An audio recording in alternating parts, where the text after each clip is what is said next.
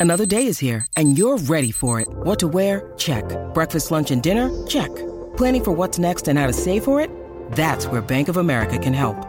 For your financial to-dos, Bank of America has experts ready to help get you closer to your goals. Get started at one of our local financial centers or 24-7 in our mobile banking app. Find a location near you at bankofamerica.com slash talk to us. What would you like the power to do? Mobile banking requires downloading the app and is only available for select devices. Message and data rates may apply. Bank of America and a member FDIC. You want to see one? Yeah, absolutely. Yeah, absolutely.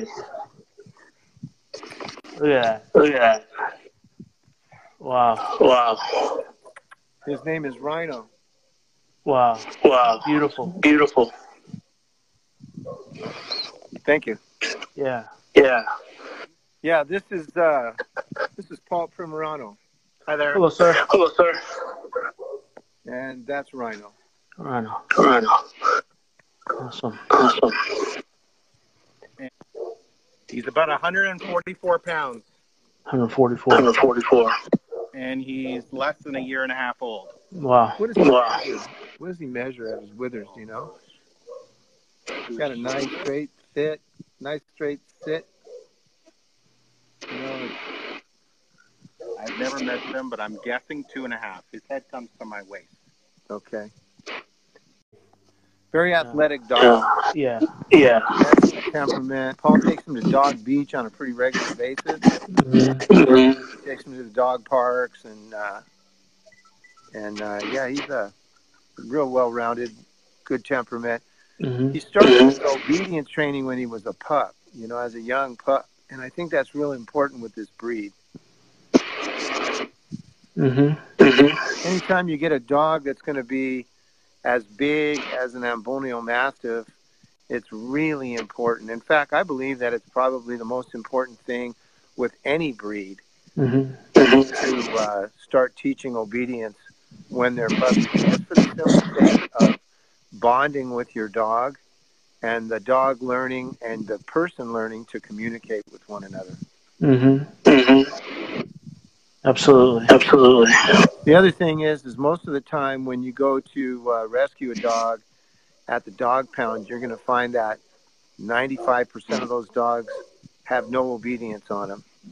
And the ones that people take the time to obedience train and learn to communicate with, um, they keep. They find a way to make it work, or they find the dog a home instead of just taking him to the dog pound and dropping him off Responsible dog owner, I think it's part of the, uh, excuse me, it's part of the package.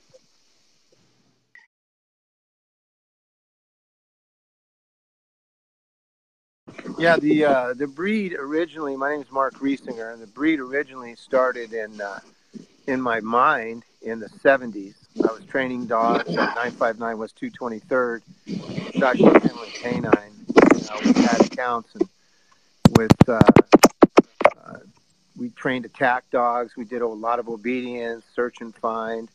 Uh, we did all types of training there, and um, the Rottweiler just came on the set here in America. It was 1975, and uh, I liked the Rottweiler. I liked their size, and I liked the, their biting ability, but I I liked the temperament of the German Shepherd more Mhm. uh, the German Shepherd of old. And um,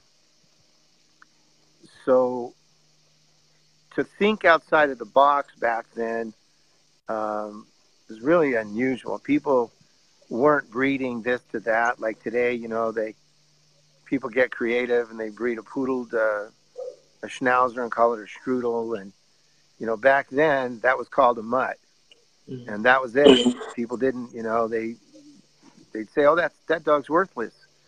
So when I started thinking outside of the box, people would would say to me, uh, "Well, aren't there enough good breeds that you could choose from that you could, you know?" And I said, "No, there's really not. What I'm trying to achieve with a dog, I want a dog that doesn't have as high of a prey drive as a shepherd, but I want the defense drive, and I want more defense drive. Um, I want a dog that's going to be a personal companion." To people first and foremost, and a dog that's going to uh, be willing to put its very life on the line for its family. I want a dog that distrusts adult males, that can that can tell when there's a threat. Um, and I want this inherent in the breed. I don't want to have to train this into the dog. And so, uh, my whole life, I had been uh, a lover of dogs. I mean, that was my passion since I was a child. Most of my book reports were done on dogs, and um, my mom wouldn't let me have a dog, so that even made it more. I mm-hmm. wanted it. I, I wanted it that much more, and uh, that being the case, I um, I uh, read everything I could on every breed, and uh, any chance I got to go to a dog show, I went. I worked for a kennel as a child. I worked for a kennel cleaning up a, kennel owned by a uh, a lady who had the top Kerry Blue Terriers I also worked for Martin Vucich, who was a um, breeder of American Pit Bull Terriers, and his uh, dog Caesar figures into quite a few of the greats of today. If you look mm-hmm. back in the pedigrees, and so I had as much experience as I could get, and I worked for a veterinarian uh, for a couple of years, Dr. Jesse Allen Jones, prior to being at Shashi Kennel and Canine, and um, so I started putting this together, and I would talk to different people about it, different people that I worked with at different kennels that I'd worked with, and different dog men and dog women that I knew, and and I knew they loved the breeds, and and so uh, um, I put this breeding program together, and Dr. Jones introduced me to a geneticist, and um, uh, we spoke, and uh, and she said she would be more than happy to help me at uh, you know at whatever capacity she could help. And she was at uh, UC Davis, and um, that's where everything began. I started, uh, you know, uh, phenotyping the dogs, and I put the breeding program together on paper, and I started going out talking to different people that owned uh, different breeds, like with the English Mastiff. I had to sign paperwork stating that I would not divulge the name of the person that owned the dog or the dog because it was a show dog, and they didn't want to have problems with the American Kennel Club. And uh, like I said, this was you know it's over 30 years, 35 years ago. This was a absolute no-no. They were discouraging. Right. right. So um, um, I did that, and uh, we brought over some dogs from uh, Europe, some uh, Neapolitan Mastiffs. Um, I was fortunate in that I had uh, some family over there that were able to help me out, uh, and uh, spent a great deal of money putting together the F1 breeding stock. And um, once I got that F1 breeding stock all together, then I made my moves. We stored uh, semen in the cryogenics bank, and um, we had then I had to recreate the entire breeding program with different dogs, same breeds, but different specimens because I wanted to widen the gene pool. Mm-hmm. And so we did it again. And again, we used cryogenics bank and stored semen. And then we did it a third time. Now, by now, we had our F1s on the ground. And when I did it the third time, then I began to do what I call a weave. And it was a loose line breeding program where the sire of the sire is the same as the grandsire of the dam on the dam side. And uh, the dog breeders, they'll understand that, and the rest mm-hmm. of the people will figure it out. Um, but basically, what I wanted to do was I wanted to create a dog that was a loving companion to its family. And um, I wanted to know that I had a dog that was uh, never going to back up from trouble. Mm-hmm. That no matter what came at it, the dog was going to know what to do and it was going to spring into the action and, and do what it needed to do to protect its family. So uh, we used specimens at 18 months. We had dogs x-rayed, hips, elbows, had their eyes checked. Uh, when they were babies, little eight, ten week old pups, we were running them through mazes, opening umbrellas, doing what we could to see if they were skittish or what their temperaments were. And um, certain dogs were used and certain dogs weren't.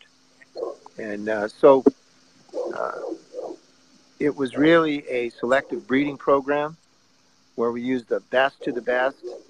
And we continue to do that generation after generation after generation after generation. So that what we have today um, is better than what we had in the beginning. Sometimes people get a hold of a breed and they destroy it overnight. Um, I've kept a real close watch on this breed, and for the first six generations, people couldn't buy a dog without being involved in the breeding program on contract. Mm. And uh, because of that, we have dogs like Rhino. We have dogs that have the right temperament, and uh, you know they're they're beautiful dogs to look at, and they're also uh, you know protective by nature, very loving with their family and the people that their family uh, accept, and all others beware.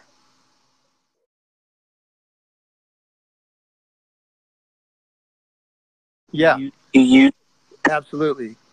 So I did some research on uh, the bull mastiff, which I liked a lot, but I didn't like the temperament that I saw in the dogs that um, were being shown in the AKC shows. They were really nothing like the dogs that um, that were written about in these books. And when I looked at the dogs, they didn't even look the same. The dogs had a more of a bully muzzle. They couldn't breathe as well. They didn't have the athletic build that uh, I saw in the pictures of the dogs at the turn of the century. And so I read everything I could, and I found some paperwork on um, the bull mastiff by a man named Moseley, who recreated who, who created that breed originally in his breeding program. So I structured mine very similar to that, and um, I used uh, like I said, different dogs and different breeds. And basically, what I did was I used an English Mastiff to a Neapolitan, and then uh, pups off that were bred to an American Pit Bull Terrier.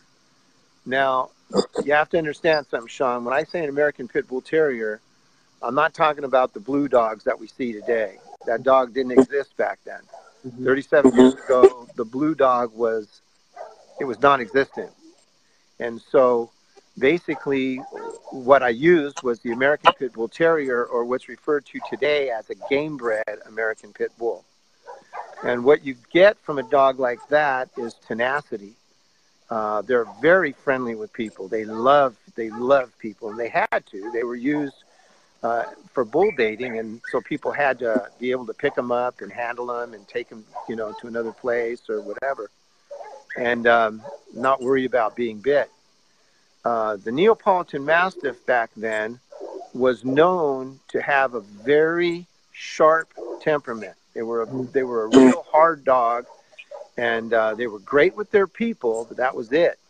Mm-hmm. And the English Mastiff was uh, it was a good dog. It was a very it was protective, but no prey drive really whatsoever. But a dog that was uh, real familiar with its borders and I knew that with doing, with breeding a close or loose uh, line breeding program, that the dogs were going to become smaller over a period of time without an, a wider gene pool. So two reasons why I why I used the different breeds and why I recreated the breed three times. I wanted to keep size. I wanted to have a phenotype that I could continue with. And uh, and and and so basically, what I did was um, I uh, I bred the English to the Neo, and that that to the American Pit Bull Terrier. And on the other side, I was using a Bull Mastiff to an American Bulldog. And the American Bulldog was a, the, they were specimens. I used some of the very best hog dogs that you could get. They weren't the showy type dogs. Again, they were more of the Scott type dogs. They were real showy dogs. The, the, they were real uh, real flashy when they were catching pigs, but other than that, just just a bulldog. Right. And right. bull mastiffs that I used, I used um, uh, some really nice dogs, just super good dogs. And basically, what I was trying to do by doing the bulldog to the bull mastiff was I was trying to bring out more of the bulldog, the original bulldog used by Moseley in the bull mastiff program, and I felt like I did that. So the offspring from those two was bred to the offspring from the Mastiff Pit Bull Cross, mm-hmm. and that gave us our F1 breeding stock.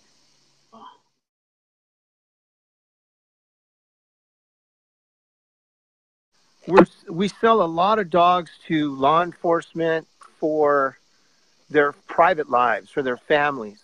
Okay. Uh, okay. We sell a lot of dogs to law enforcement. Uh, um, like I said, these are guardian companions, and um, so the people that want these dogs are people that understand what our society, where our society is heading, and um, you know they you know, if a person's going to have a dog and they're going to have a pet and they're going to have a, a, a dog that they're going to put time and energy into, a lot of people want something in return.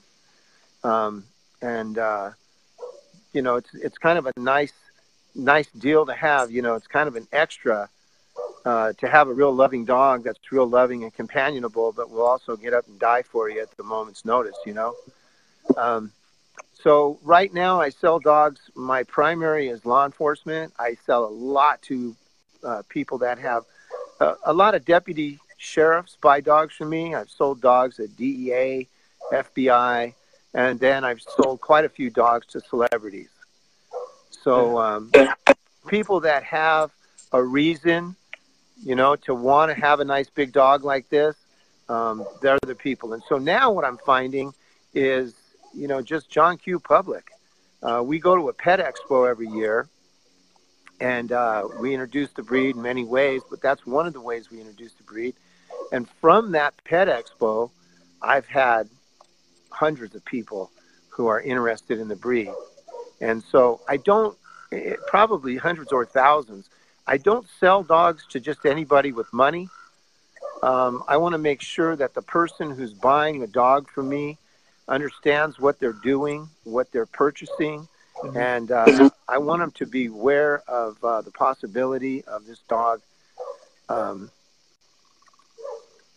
of the capabilities of the dog, and and and uh, so when I talk to people, a lot of times in my interview with them, they don't realize they're being interviewed, Sean.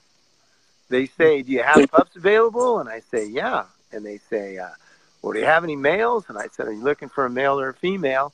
And the interview begins. Mm-hmm. And that's when I began to ask them why a female or why a male. And did, did, did you do your research? Did you read everything you could read? And so on and so forth. And then I answer all their unanswered questions. And then I just tell them point blank, you know, this is, this is a, a scenario that could possibly happen. And uh, I let them know, you know, uh, this is not like any other dog you've ever had this is a dog that's comparable to a Secret Service agent. He is ready and he's ready to go at the at the drop of a hat. And as long as he's introduced properly and the person is responsible, no problem. Everything beautiful. But it, I, I'm very com- I'm very I'm very confident that these dogs are going into the right hands at this point because, you know, I'm uh, still watching over this breed uh, myself like a guardian. Mm-hmm. Mm-hmm. So is, where I see it going, I see it going into everybody's homes. Um, whoever wants to have a nice dog that will take care of them and, and watch over them and their family. Mm-hmm. And, uh, and and then let me say this too, Sean. I um, I um, normally breed dogs for a steady temperament, and I don't care about color. That to me doesn't mean a thing. I'm looking for a dog that can move good and a dog that has an excellent temperament and really wants to love that family and love that master. Um, so if a person that, you know, when a person gets this breed, if they step up and that's what they are, mm-hmm. it's perfect. It's a great fit. Right. Right.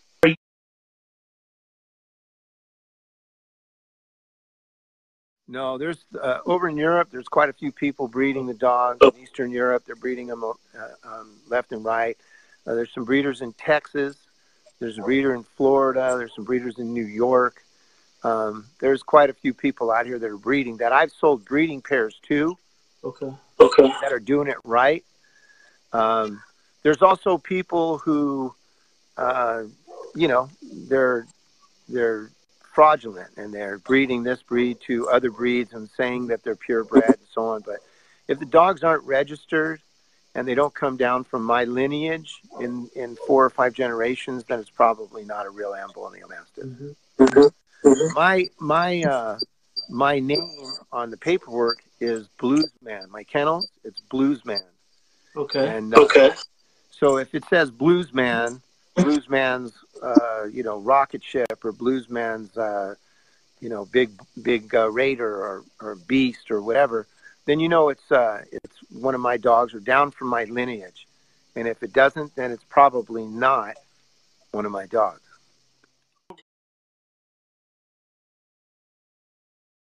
We're registered with the uh, with the uh, National Kennel Club. Uh, they're the same okay. registry that first registered David Leavitt's dogs, the Old English Bulldog, and they also registered the American Bulldog uh, before anyone else. So I wanted to go with a registry that would um, that were that was uh, more focused on working dogs and not so focused on show dogs, because I didn't want this breed what happened to the bull mastiff to happen to this breed. I want these dogs to be guardian companions, and I'd like that to, to continue to be the case, you know, for the next 100, 200 years. Right. So whatever I can do to make that happen, I will. Right. Right.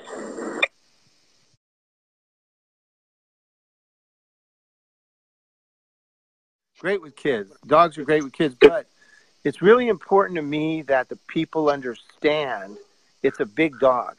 Mm-hmm. And so because it's a big dog, it could step on a child and hurt it.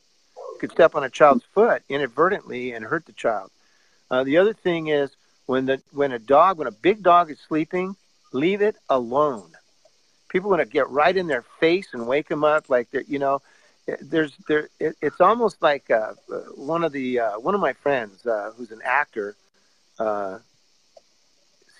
you know is famous you know he said it to me a hundred times he said you know i said common sense dictates and he says um, common sense ain't common no more mark and you know it's really too bad because uh, you know, if a person just used common sense, they wouldn't have half the problems, half the accidents that happen with other breeds, with other dogs, you know. Um, I've seen so many things happen with blue pit bulls, and it gave them such a bad name. And if you look at, you know, the situations and how they unfold, it's it's the person's fault. Mm-hmm. It's the it's the irresponsible person. You know, uh, there was a big dog. Was I believe it was half Presa Canario and half uh, English Mastiff, and a lady up in Northern California owned the dog and was constantly uh, sicking the dog on the neighbor because she didn't like the neighbor, and she would, you know, say, "Watch, watch, watch." And one day the dog got away from her, and I guess it killed the neighbor, and that made all the newspapers, and that lady went to jail for life. Yeah, and that was a real scar on big breeds. And it wasn't the mm-hmm. dog's fault, it was the people's fault. You know, uh, that dog probably uh, was a good dog and in the right hands could have been a great dog, a great family dog and protector. But in the wrong hands, you saw what happened. Yeah. You know, dogs uh, figure out the pecking order in their family. Mm-hmm. And uh, I have a, a friend who bought a dog for me, and uh, he had a pit bull female, and his pit bull was in the front yard. His Ambullneo was in the front yard, and uh, I asked him after the dog was about a year. I said, "You know, how's your how's your dog doing?" He, "Oh, she's good, she's good." And I said, "She's quite a guardian." And he goes, "No, no, not really." I said, "Well, what, what do you mean, not really?" And he said, "Well, my my pit bull does the guarding, and she just sits back on the porch and watches." And I said, well, that's the pecking order. She's she's allowing that to happen because she's she's respecting the the pit bull. And he said, really? Mm-hmm. And I said, yeah. I said, you have a fence around your yard? And he goes, yeah, we have a big five foot fence. And I said, okay, well, put the pit bull in the backyard and see what happens. A week later, he called me and said, people are crossing the street to walk past my house. That's awesome. I, That's awesome. Yeah, I said, well, then your dog's doing what it was supposed to do, and he couldn't believe it. But that's the that's a good example of how the dog respects in the home the uh, pecking order that's already existent when it comes into that family. Right. Right.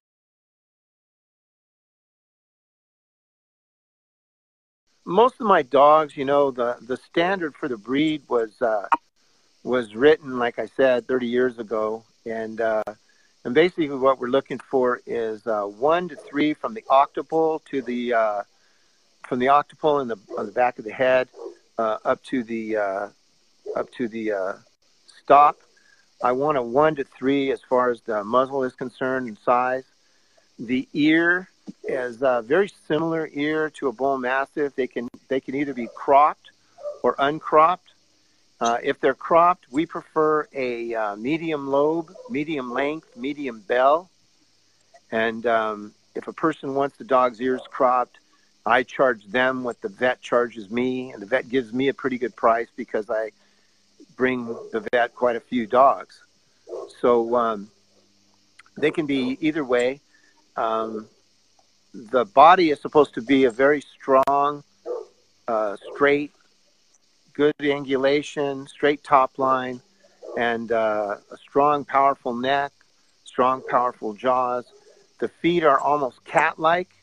For a big dog, they're not, you know, they're not, the toes are not supposed to be splayed. The dog is neither. I want the dog's feet to be out just a little bit to the right and to the left. And like I said, good angulation is real important to me uh, mm-hmm. as far as the top line is concerned. I don't think it's a good thing to have a dog's uh, back end uh, higher than the front end. And um, it doesn't seem to be able to, my dogs seem to be able to move a lot better than bigger dogs. We had a situation once where a guy had a um, Ambullneo and another guy had brought his Jack Russell and they were throwing the ball and they were on a, uh, a, uh, a handball court. Mm-hmm. And that Ambullneo was getting the ball every time. That Jack Russell was going for it, but that Ambullneo was getting the ball. And uh, that speaks volumes because Jack Russell's a good little dog. And right. they're a good little, right. you know, they'll, they're, most of the time the, uh, the, uh, um, the Jack Russell's going to get the ball because it's, you know, just a faster dog. But in that particular case, my friend Roy was amazed. He said, "My God, Maximus is phenomenal, man!" And and he is. He's a great dog. He's a well-bred dog. And I had a litter of pups off him. They, everybody that got a pup off that dog, they're all impressed. They all love their dog.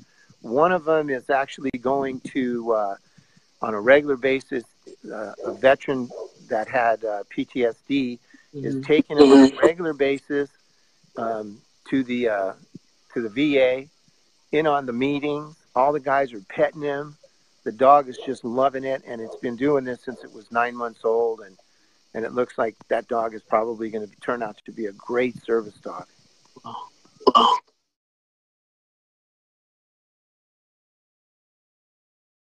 Oh, absolutely. Yeah. Yeah, the Ambullneo yeah. is it, it, Sean. The Ambullneo is, as far as intellect, is like the German Shepherd of the '60s. Mm-hmm. Mm-hmm. you can teach them anything in five minutes. They are so smart and and again they they don't have that high prey drive that will take them off their course. On a 1 to 10 it's about a 5 mm-hmm. so it exists it's just not through the roof like a malinois or a shepherd you know a ddr dog. You know those type of dogs are better for attack work. Mm-hmm. these dogs are mm-hmm. defense driven dogs. And so they're much better for a family companion because that's their home. The other good thing about an Ambullneo mastiff because of the way it's bred, if they get out, you'll find them on your porch. They don't want to go anywhere. That's their home, and they know it.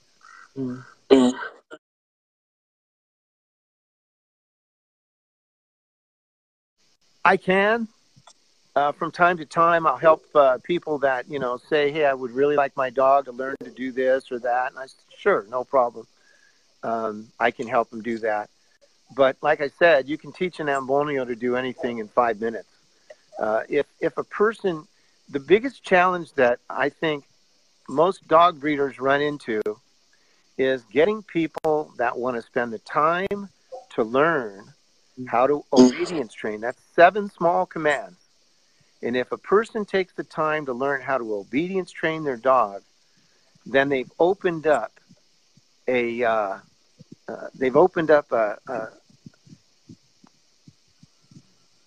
you know the ability to communicate with their dog on another level and and once you're once you're able to do that with your dog everything else is cake you know, a person thinks, well, I don't need to teach my dog to heel and to sit and to sit stay and down stay and to lay down and come to me and so. Those are things I probably won't use, but it's not for that purpose. It's for the purpose of opening up the dog's mind and opening up the person's mind to see how the dog and the person relate to one another. And once that happens, the magic happens. Mm-hmm. And then that dog starts realizing, and, a, and an Ambullneo is a very intelligent dog, so they realize real quick, man, this guy's communicating with me, and I want to do, I want to be with him wherever he is. I want to do whatever it takes. I want to, whatever makes him happy. That's what I want to do. Mm-hmm. And that's how these dogs are. You know, that's basically what an Ambullneo does. Mm-hmm. In fact, my friend Paul and his and his and his dog, he told me that his uh, he told me today that his wife Kelly had said that dog. What did he say, Paul? It's uh, unnatural love. she said it was an unnatural love the dog had for Paul. and basically, you know, he Paul might take off for a for a minute, and uh, when he does, uh, you know, Rhinos uh, misses him, and when he comes back, he's there to he's there to be with him everywhere he goes. That's you know, awesome. so if, That's awesome. if Paul's doing whatever type of work Paul's doing, if he's doing any kind of uh, any kind of paperwork or whatever, then Rhino's right there at his feet, and uh, you know he gets up to go to the restroom. Right, Rhino walks in there with him. You know, so yeah, yeah, that's great. But that's, that's great. Yeah, that's pretty typical of the breed. Mm-hmm. Mm-hmm.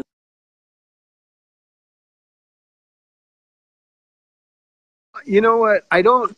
I don't breed a lot of litters. I what I do is this. I only do a breeding when my breed my my litters are usually four to ten pups. And so what I try to do is I try to uh, to ensure that I have um, four deposits before I do a breeding. So we're online, you know, social media and so on, and people are constantly saying, "Hey, I want a pup. I want a pup. I want a pup." And uh, once I've talked to them and I know that you know this might be a good person to own a dog, then uh, own an Ambullneo, then I say, okay, well, you know, I need a deposit to know you're you're, you're real. And um, most people say no problem, and I get a deposit. I make a hard file on them, and then uh, once I've done that uh, four times, and I have four four uh, deposits, then I'll do a breeding. Uh, the breedings that I do, I'm always breeding to make better dogs. So I only breed the best to the best, and um, I make sure that I'm outcrossed uh, four generations whenever possible, so that it's a complete outcross. Uh, sometimes I'll breed tighter, depending on you know where we're at, and uh, and and I'll go from there. But uh, for the most part, that's what I try to do and uh, in doing so, um, I've produced some really good dogs over the years. So that's how I do it. And then when the litter is born, um, like I said, usually four to four to ten pups. Then other people that are waiting in line, at that point, I let them know that I'll take their deposit at that point, and I take their deposits, and we go from there. I hold on to puppies, um, no matter how old they are. I begin their training so that when a person buys a pup from me, if they buy it at, at uh, uh, eight weeks, then it's one price. And of course, the price becomes more as the dog gets older, where in most cases, people are just trying to, a lot of, lot of uh, backyard breeders are just trying to dump the dog for whatever price they can get as it gets older. But what I do is I begin putting uh, obedience training on the dog so that when a person gets a dog, the dog's already a turnkey obedience trained dog, and so I uh, charge accordingly.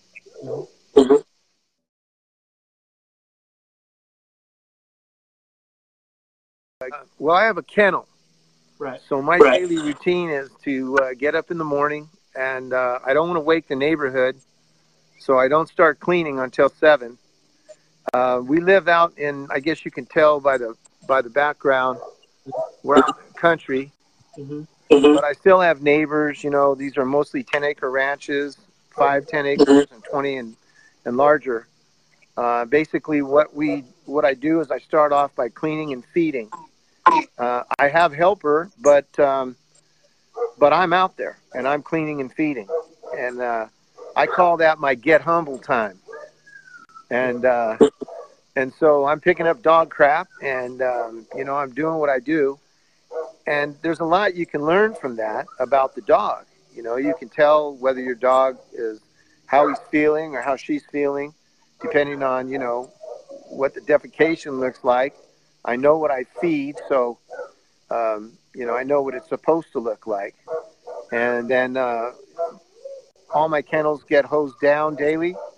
Uh, waters get refilled, and um, you know each one of my dogs, uh, actually two by two, males and females, unless the bitch is in heat, get put in an exercise yard.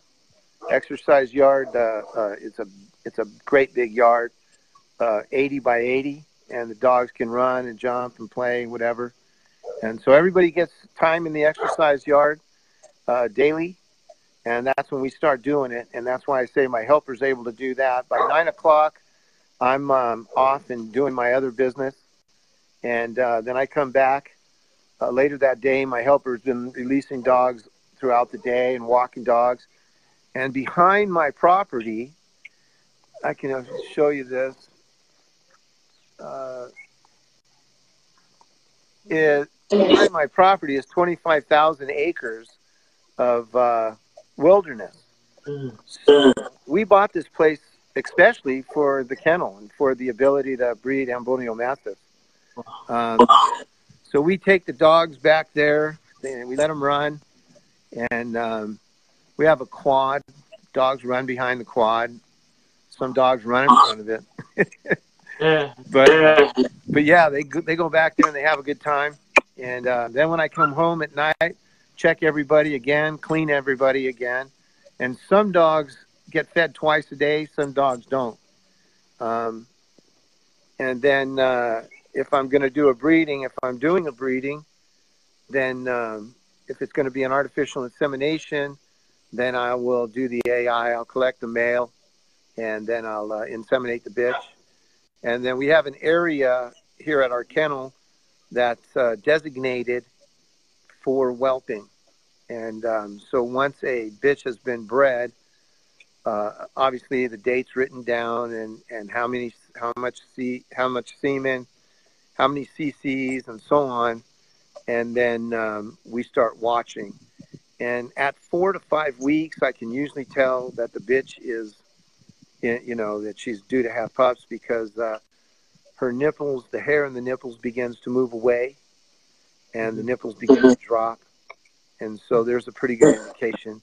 If I want to um, really know, then I can take them down to the vet, and uh, Dr. Butchko will uh, he'll do a a, a uh, sonogram and let me know. Sorry. I said most of the time I can tell I've been breeding dogs for quite some time, and you know, I can look at a at a female and tell most of the time she's pregnant.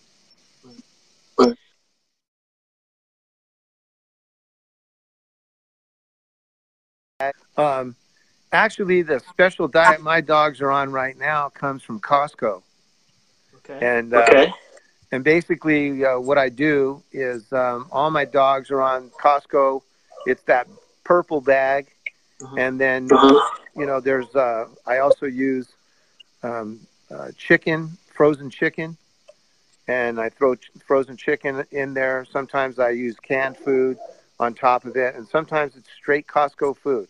Mhm. During the winter months, I feed a little different than I do during the summer months. I feed a little heavier, and uh, I always want my dogs to look good. I check my dogs for their fat. I was taught by a old pit bull breeder years ago.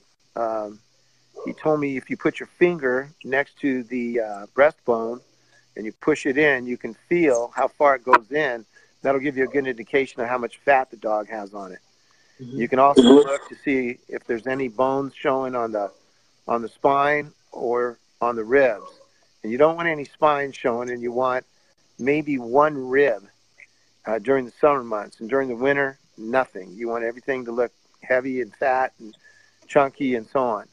And of course, that's different with puppies. With puppies, I want them always to look good. I always want them to have milk fat on them. I feed my puppies um, w- with their gruel. I feed them uh, goat milk, powdered goat milk, and powdered colostrum, and then I mix that with uh, with meat Mhm. um, you know, and I make that gruel, and then the pups start getting bigger and bigger. And I like that milk fat that gets that's on the puppies. And um, if a pup has a problem with a stomach or something to that effect, you know, you don't have to worry about the puppy um, getting too sick because they've got, you know, three days worth of fat on them, while Mhm. you make adjustments and and uh, and reworm and you know look for coccidia, giardia, you know, and so on.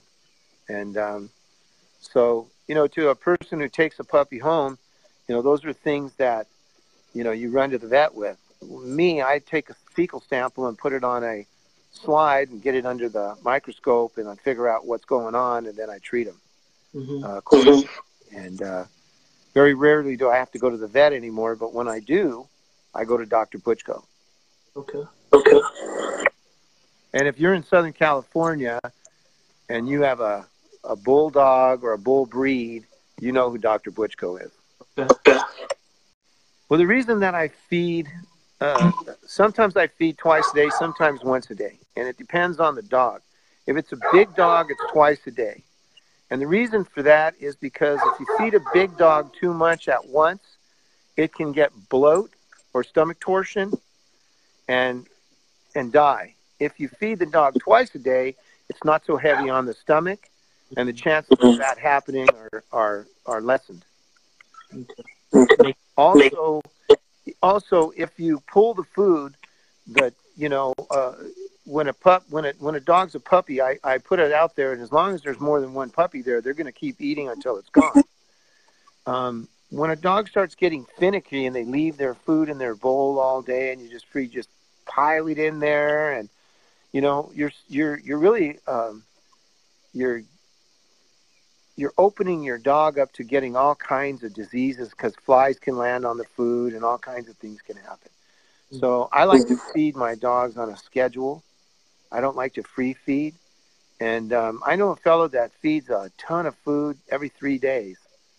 And he swears by it. He says that's the best thing and that that's how the wolf eats and so on. And, you know, I know with wild animals that is true. But I think with a domesticated dog, it's better to feed smaller meals and and do it more you know twice a day um, and that should be good.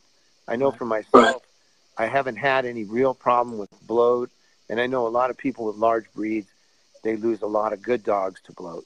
Mhm.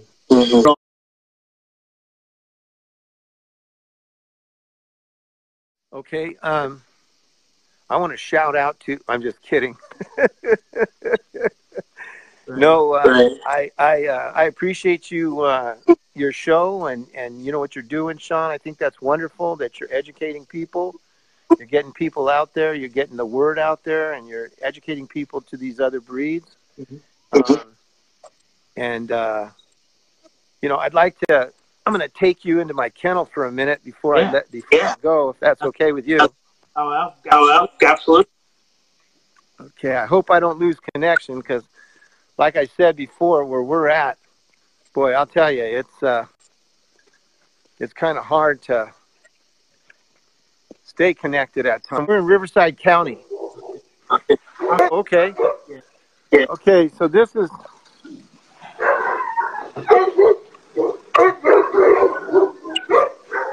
The female. That's Whitey. One of my. This is one of my older dogs. That's one of my older dogs. This dog is 12 years old, Wow. and he's still breeding. Wow.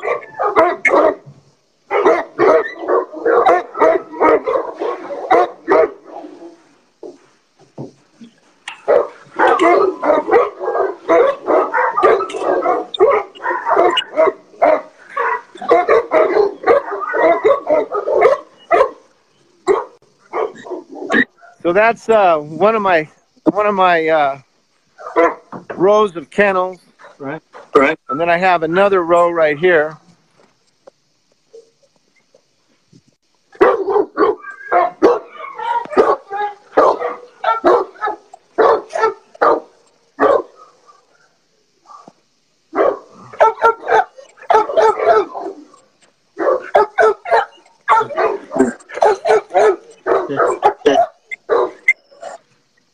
That that big boy is the sire of the dog that's out there right now, Rhino. Yeah, that's uh, Rhino's sire. Wow. Wow. And as you can see, his ears were left uh, intact.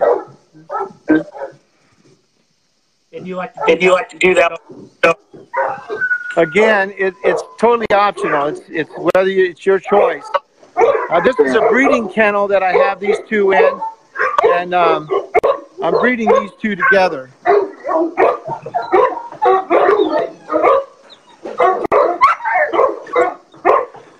And as you can see, she's not ready.